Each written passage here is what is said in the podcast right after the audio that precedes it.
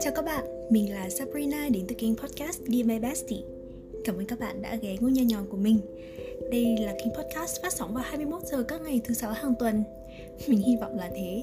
Chúng ta hãy cùng nhau hẹn hò khoảng mười lăm đến hai mươi phút mỗi tuần và cùng nhau tâm sự về những câu chuyện xoay quanh công việc, các mối quan hệ trong cuộc sống, về việc phát triển bản thân và đặc biệt là việc chữa lành.